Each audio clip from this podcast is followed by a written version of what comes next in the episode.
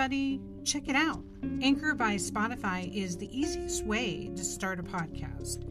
It has all the tools in one place that you need right from your phone or computer to edit and publish your podcast. When hosting on Anchor, you can distribute your podcast on listening platforms such as Spotify, Apple, Amazon, and more. It's everything you need to make a podcast, all in one place. And best of all, Anchor is totally free. Download the Anchor app or go to anchor.fm to get started now. I'm using it right along with you.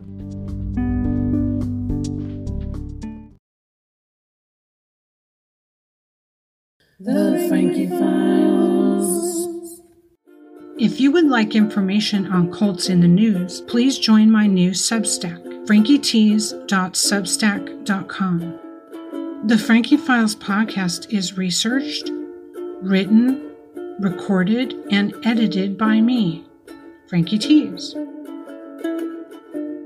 Hey, everybody, and welcome to episode 22 of The Frankie Files.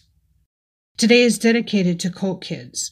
Each fourth Tuesday is people who were raised in a cult from birth or taken as young children. There's so little out here for us that I'm trying to increase knowledge. Today, I want to talk about training and conditioning. Recognizing that we were systematically controlled and conditioned can be very unnerving. It's hard, still, for me to accept that someone was so calculating in targeting and manipulating myself and my family into a state of acceptance of their agenda. It recently came up in conversation that those of us who were in cults, especially in the inner circle, especially young and impressionable kids like I was starting at age eight, they love that. We're less resistant, and once they disable our parents of the troll, the sky's the limit. The horse or cult follower, devotee, disciple, student, parishioner, is broken in order to get the best possible performance out of them. But it's done systematically. The subject is conditioned to make sure they accept what is demanded from their master. But it doesn't happen overnight or all at once. It takes time for the cult leader, religious leader, dominant charismatic leader to get their training complete. So today I found an article on how to break a horse. Yeah, I'm going there. It's way too applicable. I'm going to read to you from this article from horseridinghq.com, How to Break a Horse for Riding, and point out what are somewhat obvious similarities to how we were broken in a church or high demand group, creating submissive and accepting behavior toward our masters. How did they do that? Well, in essence, we are all animals. Humans are animals too, with more ability than a horse to think, but we are animals which are programmable. It is known. And I think you may, cool kids, get a chuckle or maybe some aha moments out of this analogy. I know I did. So here we go. Every time I say horse, you drink. no, just kidding. Every time I say horse, I want you to substitute the word horse with human. Every time I say the word rider, substitute leader or master. The leaders we encountered when our parents took us to a cult were thinking in terms just such as I am about to read to you. They were thinking in terms of conditioning a human in order to get the best experience of us that they could in order to use us as willing subjects and make sure they coerce us in the right direction. The similarities are uncanny here. You'll see. The connection between horse and rider is just something exceptional. But it still doesn't happen automatically. Not every horse is conditioned to allow you to ride him, and some may acquire a lot of practice until they're able to saddle. If you're searching for a way to break a horse, here are a few practical techniques and steps you could take to get it done. The most significant distinction between a horse that is ridden all the time versus one who declines to ride is typically only a question of familiarity. A young horse, of course, won't be as accustomed to the thought of having a rider on his back. You ought to progressively expose the horse to the basic concepts rather than expecting that they can suddenly take them up and start galloping into the sunset. I believe they call this grooming. At first, we may have had an initial impression that we were in danger, that the leader who ran our lives was not a nice person, or that there was an off feeling, and there was. So the pedophile or abuser knows this. They use techniques of just noticeable differences to get us used to things. They use hypnosis, stirring language, and God to disarm these initial concerns. Or they would not have any followers. But it's astonishing how this is so simply broken down in terms of training a horse. Of course. I'll continue. Please do not believe everything you see in the movies concerning riding a horse. It's not possible for you to just jump onto a wild stallion's back and run away, very much unharmed. A horse that has never been ridden or trained is unbroken. In other words, it's not tamed or used to be ridden on. As such, unbroken horses, those that are too young for training, or brumbies, wild horses, should never be left in the care of riders who are beginners. Comment Don't try coercive manipulation at home, folks, unless you're a professional. That's why a charismatic leader is needed. Someone who doesn't mind taking whip in hand, getting you ready to feel the weight on your back and the responsibility of owing your master or spiritual leader everything. At first, they resist the idea of being owned. But if you're good, You'll have this horse, I mean human, eating out of your hands in no time. Back to the article. Breaking a horse involves taming or conditioning by humans to get a horse to let himself be harnessed or ridden. What's wrong with this term? It's an unfriendly one that implies that force is used to break the spirit of a horse. Old legends have it that you're going to be knocked off when you hit a horse for the first time now and then and again, before the task is completed. Translation Do not call a spade a spade. We don't actually break the horse, we condition it. We don't recruit slaves into a cult, we indoctrinate members. It's for their own good and life productivity. They have convinced themselves that it's a waste if they do not use us to the maximum somehow. That seems like another broadcast, though. Well, the fact is that leaders look for those in transition, unstable environments or lives who make the ideal candidate. They can't just go around conditioning every wild horse who's been conditioned that they have to carry people on their backs. That's too high a risk of exposing the psycho they are, the type of person who sees every person as simply a resource to be used. Continued. A well broken horse, however, means that the horse has been conditioned, is capable of executing responsibilities. Breaking a horse for the first time, you'll need patience, strategy, knowledge, and time to build on trust. Most experts prefer to break a horse in a round pen, but otherwise enclosed space like an arena or small paddock can help secure the free spirited equine in place. Comment I believe they call this milieu control. The cult leader or manipulator must have an isolated environment where no other horses can have an influence on the subject he wants to break. The routine and suggestibility must be completely limited to gain control over subject. Back to the article. Gain trust by building a relationship. Comment Do you remember the first time you looked into the eyes of your spiritual master or leader? I do.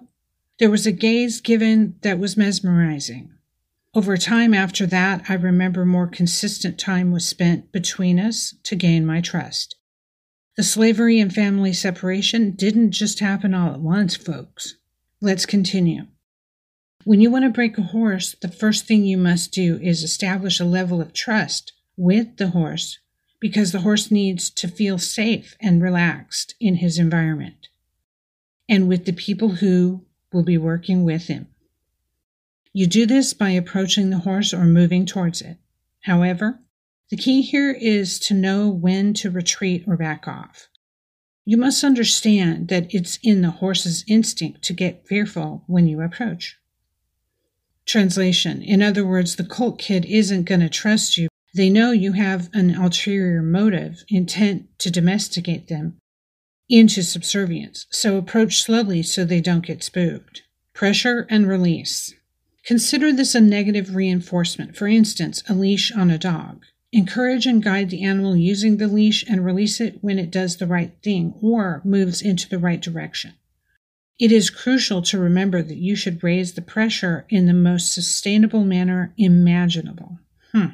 Note, my perspective, translating this to us cultists, the illusion of choice must be maintained even when your choices are being taken away. To give an illusion to the subject or disciple that this is all free will and choice, not that they are being conditioned or pigeonholed into choosing the thing the master wanted all along. Often, hypnotism and preaching, song, and environment, such as smells, is used to accomplish this stage and is often repeated for the new indoctrination. You're listening to The Frankie Files, frankiefilespodcast.com. Back to the article. You can also release when the response is going how you intended. Note that it must be timed perfectly. Release to the maximum when the answer is mentally and physically correct. Let's relate to this horse. Maybe he or she doesn't want to join you in the trailer. Don't pressure the horse. Instead, hang on to the cord. Slowly relax the hold to acknowledge any effort. Relax absolutely until the objective is completed. Nevertheless, whatever the variation of this strategy you want, the principle remains the same. The pressure motivates the animal, however, it benefits from the release. Note, it can be hard to look and accept that opportunist leaders did things exactly like this. I look back now and see the absolute conniving that went into making my family separation happen. It was deliberate and not overnight. But once they sold my sister and I the lies, we literally would no longer listen to our parent. Very underhanded stuff. Back to training horses. Reward orientation. Science has shown that horses are intelligent. When you break a horse, Think of your breed as a four year old boy, because scientists believe they have the same brain power. Comment Even horse trainers know that this training can be used on humans, and it is used every day by cult leaders, political groups, religious leaders, and more. People are a resource, as Negan says in The Walking Dead. And when a family walks into a cult, the leader sees nothing but future resources. They launch a plan to obtain what they want. And it's very much a step by step process for them. In other words, your horse will perform basic tasks and, much like a child, react with consequences or rewards. When your kid does the right thing, you owe your kid a new gift or sweet, don't you? Rewards are among the most straightforward approaches to break a horse. Comment Rewards that we were given as disciples for being true believers and renouncing friends or family may include love, verbal support from the master, or new promotions in the food chain at the church, or initiations. Rewards are a trick to get more trust from the horse, aka us humans, being indoctrinated at a church or demanding group. Now, the dilemma is what kind of incentive will a horse take into account? One thing you ought to learn is that it doesn't have to be food. Besides, animal specialists encourage the use of safety measures when providing treats to horses.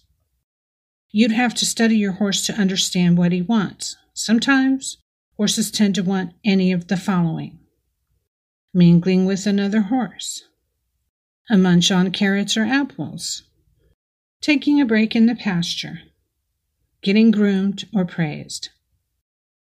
It may be even as necessary as removing the negative reinforcement.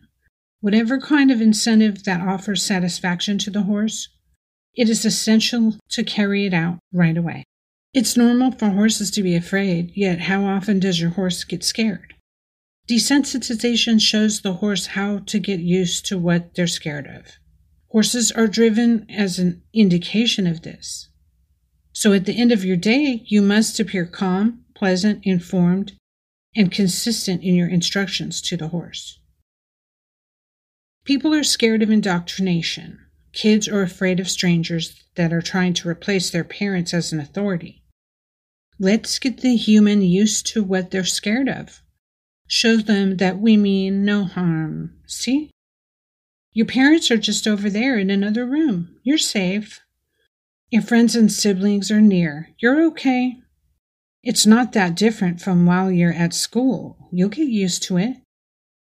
As humans, we are vulnerable to adapting to anything. We must understand that to avoid future indoctrination incrementally.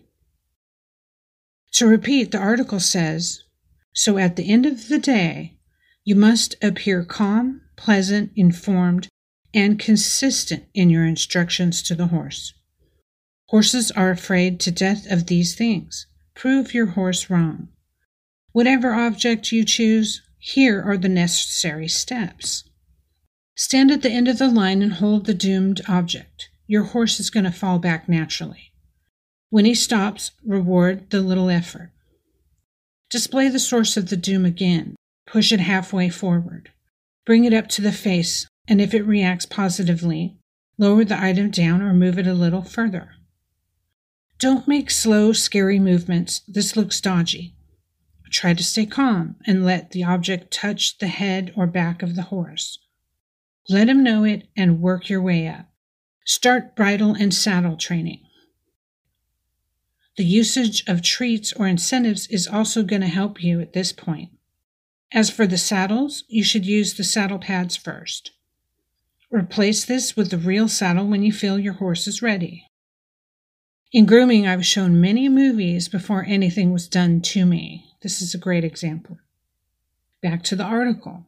Begin the actual ride. When the horse is accustomed to gear, you'll experiment with placing the weight on its back. You will achieve so by lying across the horse's back by holding your foot in a stirrup. When he's okay with that, carry on swinging your leg over and sitting on its back. Don't panic if he doesn't like it right away.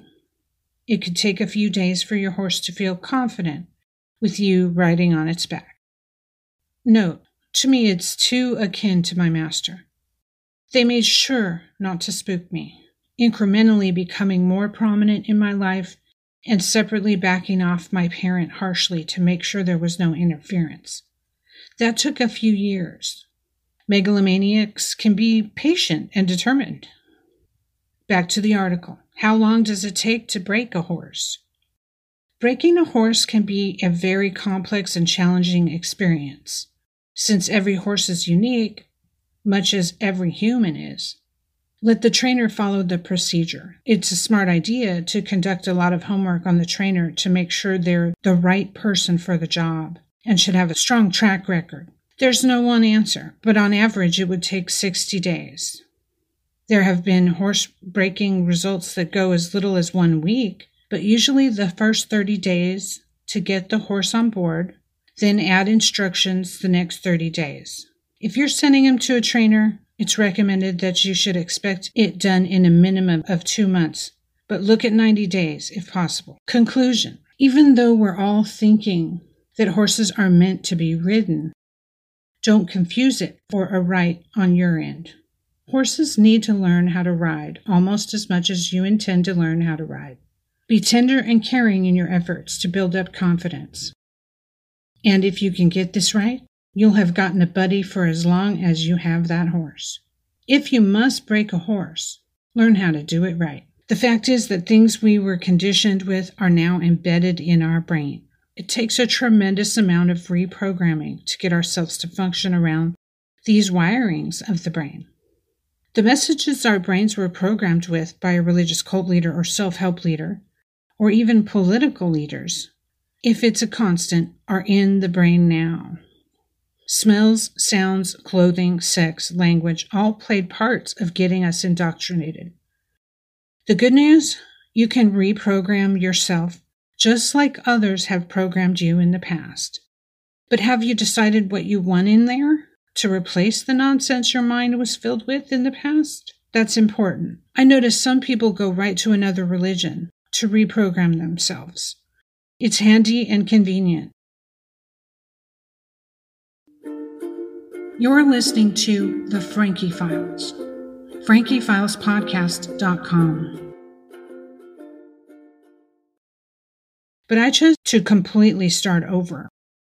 Even then, I was tricked into following paths that were familiar. The wiring that our neurons have has to be more carefully considered when intending to override previous habits of thinking and living. I had to reprogram myself that spending time on me was okay. That's a big one. Why? Because learning about yourself or learning how to improve your life was forbidden in the setting I grew up in. That was stealing time from the master who you serve. So, this next article, I like some of the points they made. I went to reprogram yourself.com and found this.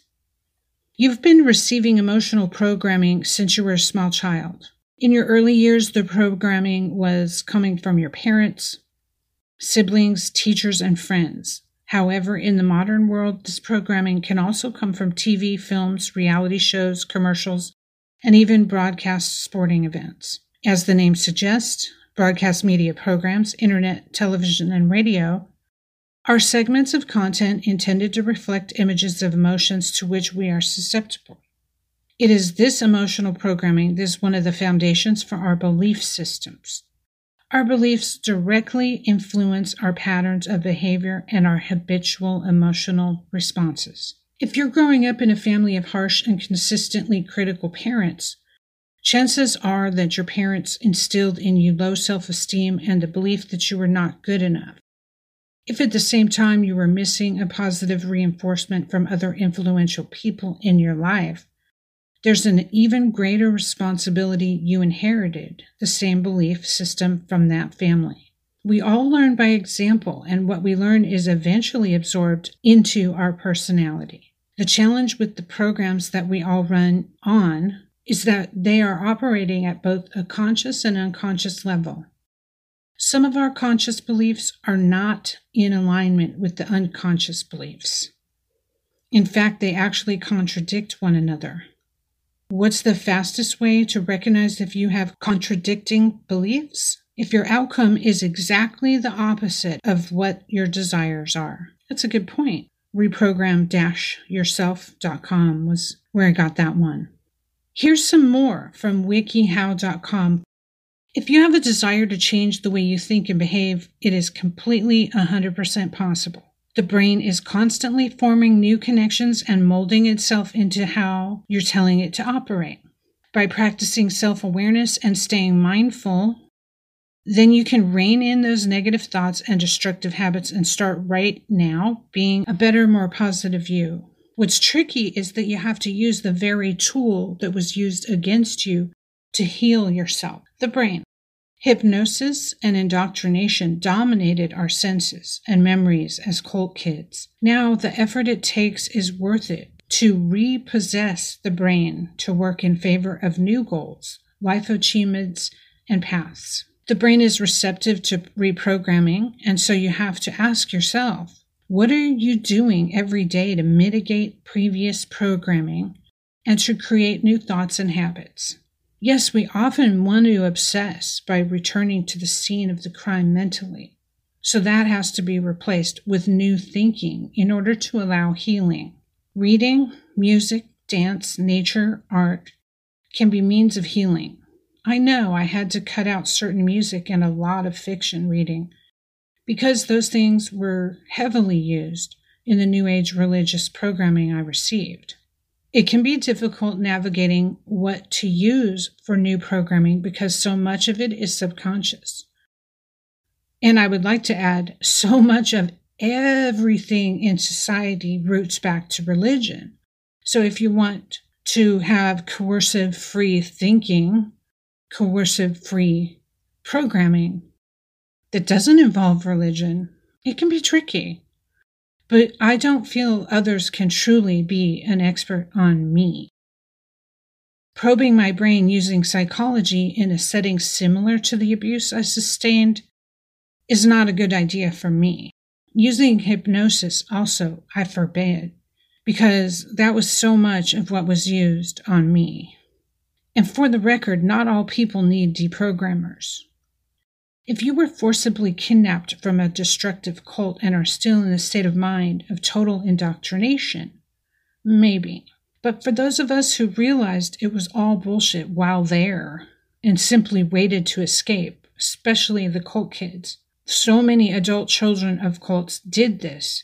We simply need to form new habits and learn about the world we were shielded from knowing. Actively training yourself your brain, like you condition a horse, can be a great way to help yourself. Get the music, books, colors, and people in your life that align with your new beliefs. Write them out for yourself. Avoid coercive speech and loaded language that tells you what to do and think. Avoid demanding, controlling individual relationships and groups that replicate your previous culting. Just knowing that we can retrain our brains gave me enough hope to understand not only am I not stuck with what happened to me, I can create a whole new world. A whole new world. You know, like the song. Thanks for listening and telling a friend about the podcast. Check out frankiefilespodcast.com and the new YouTube channel, Frankie Files Podcast. If you or someone you know wants to be a guest on the show, please see contact info at frankiefilespodcast.com. Stay well. Until next time.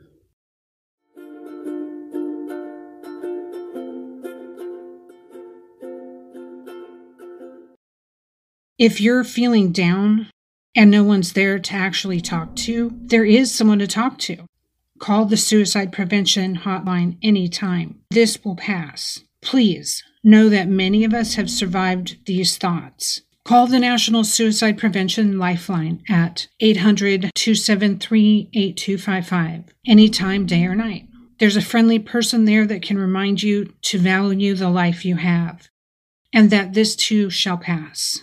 Again, the National Suicide Prevention Lifeline is 800 273 8255, 800 273 8255, or search online National Suicide Prevention Lifeline.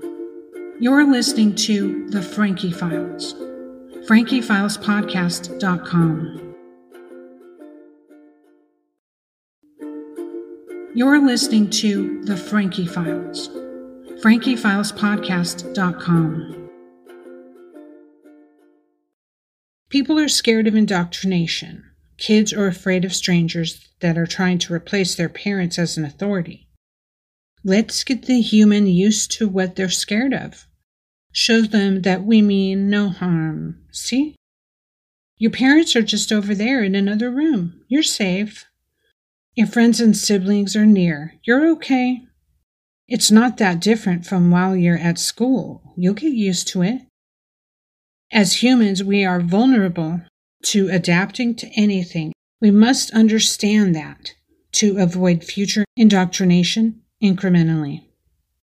We all learn by example, and what we learn is eventually absorbed into our personality. The challenge with the programs that we all run on is that they are operating at both a conscious and unconscious level. Some of our conscious beliefs are not in alignment with the unconscious beliefs. In fact, they actually contradict one another. What's the fastest way to recognize if you have contradicting beliefs? If your outcome is exactly the opposite of what your desires are. That's a good point. Reprogram-yourself.com was where I got that one. Here's some more from wikihow.com if you have a desire to change the way you think and behave, it is completely 100% possible. The brain is constantly forming new connections and molding itself into how you're telling it to operate. By practicing self awareness and staying mindful, then you can rein in those negative thoughts and destructive habits and start right now being a better, more positive you. What's tricky is that you have to use the very tool that was used against you to heal yourself, the brain. You're listening to The Frankie Files, frankiefilespodcast.com.